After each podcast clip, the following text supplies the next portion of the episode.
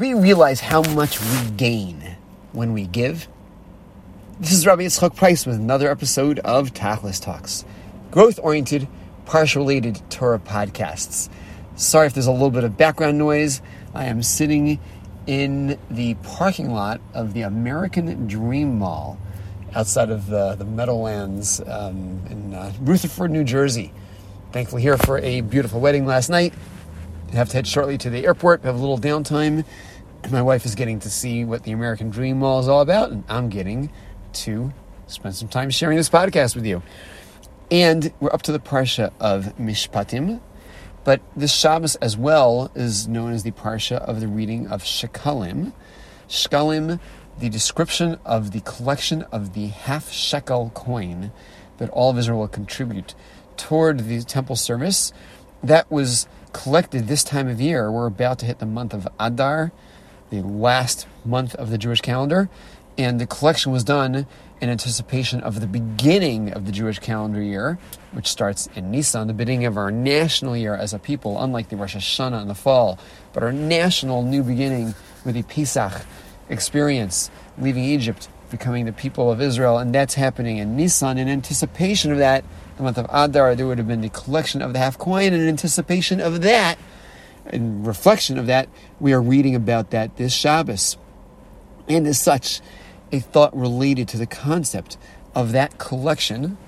Collection means everybody's contributing. We are all giving toward that collection. And in the process of giving toward that collection, we are all becoming connected to the temple service, the service that provides connectivity with God, brings down spiritual blessing, and we're becoming bonded with each other. Nobody could give more or less than the half shekel coin, so that we are all recognizing the degree to which we are absolutely dependent upon each other, the interdependency of all of Israel, a concept referred to as the arvus, the connectivity, and the again the interdependency of all of Israel.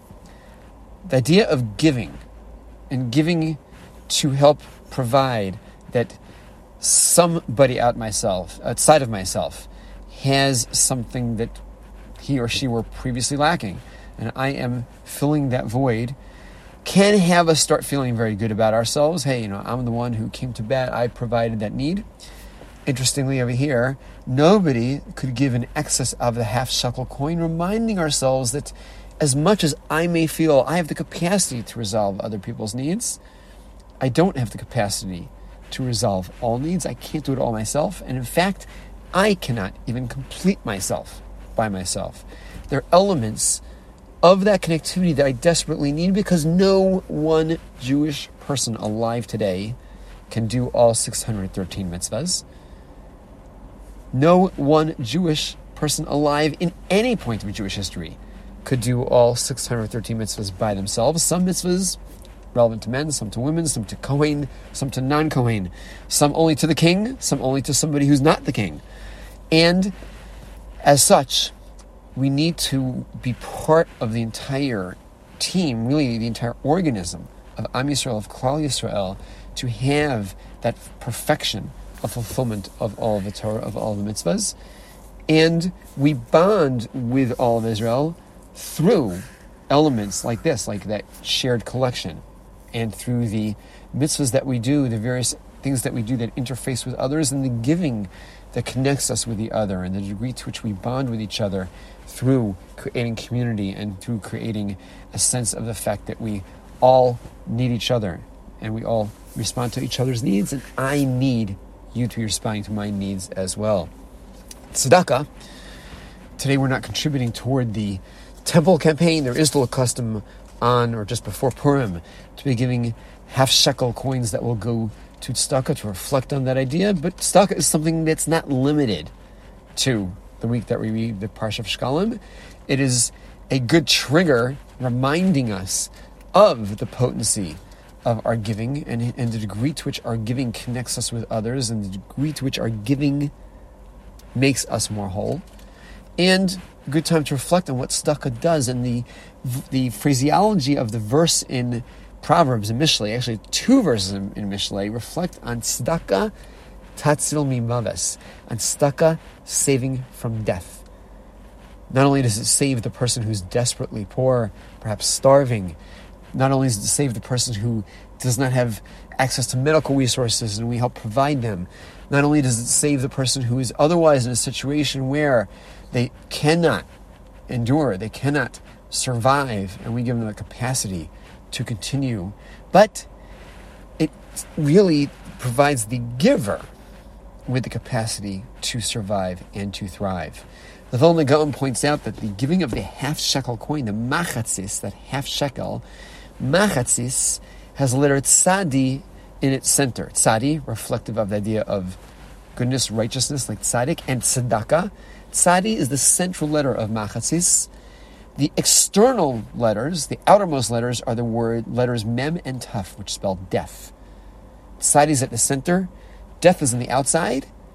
The letters between the tzadi and those letters that represent death are the letters of chai, the ches and the yud. The chai between the tzadi and the mace, the tzedakah creates that there will now be chai, which is the buffer against death.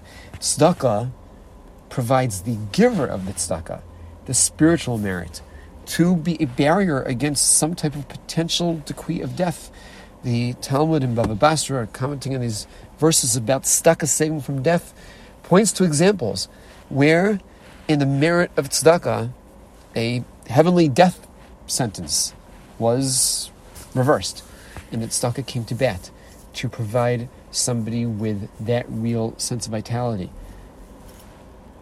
It's not simply when it's quote unquote all or nothing. You know, there's a death penalty and it saves that, which again we don't know what's happening in heaven, don't see, and don't know how that works.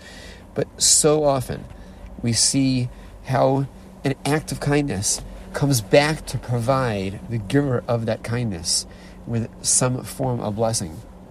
Now, the person who was the recipient at some point later on is in position to help the individual who provided. Uh, only recently, I was um, aware of a, a, story that took place in um, Soviet uh, Russia where there was a decree that um, was going to basically incarcerate and, and send the rabbi of the community off to Siberia. The rabbi, his family, and his students.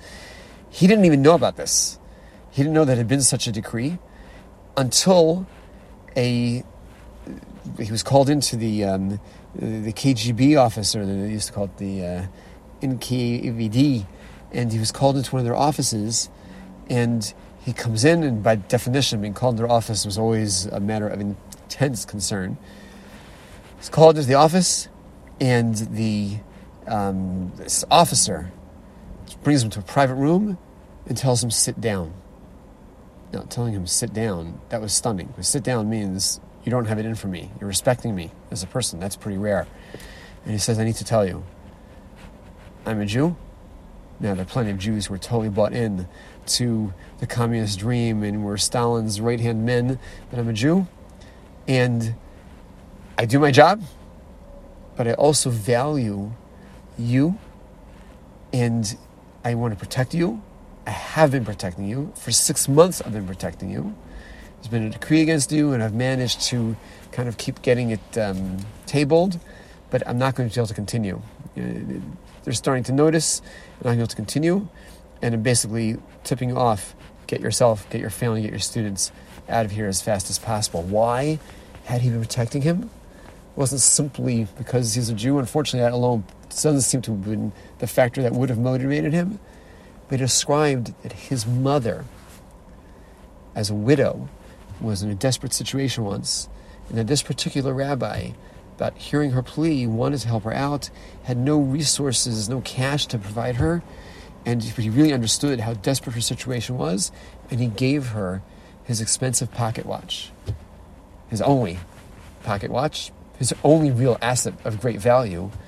And that pocket watch helped sustain that widow and her children, of whom one of those children was this officer now, for a significant block of time, helped her get herself back on her feet.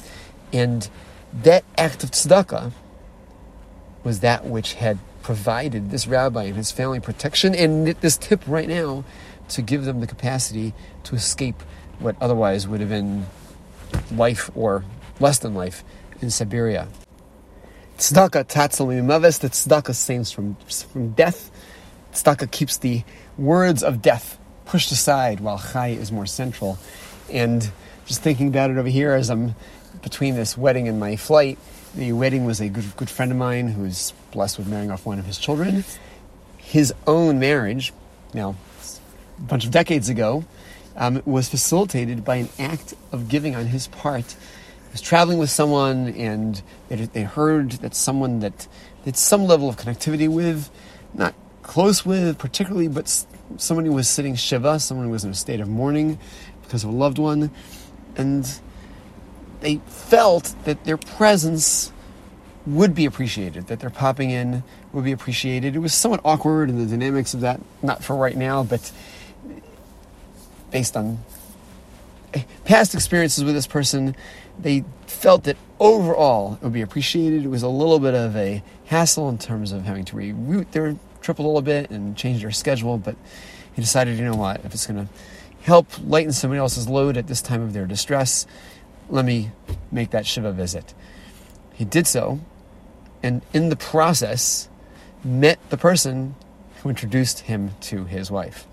So his act of giving came back to help him big time, and thankfully he's developed a beautiful family. One of one of those children getting married here last night, which brought me to this uh, location here in New Jersey. So our giving is always an act through which there is a gain. Clearly, there's a gain by the recipient. There's a gain whether it's the institution, whether it's the person that's on the receiving end, but we can't begin to estimate the value by which we gain through the process of our giving. Shkalim, in that context, very small act of giving the half shekel. As we read the Parsha Shkalim, being in tune to that message of the fact that it's incumbent upon us to give at least the minimum when we can, but to be in the mindset of being attentive to the fact that we're part of a bigger organism called Klal Yisrael, and we should be attentive to the needs of all other parts of the organism. And when we help secure those needs, we ultimately are made more secure, we're made more whole, and we become the type of people who will be far more likely to achieve our tachlis.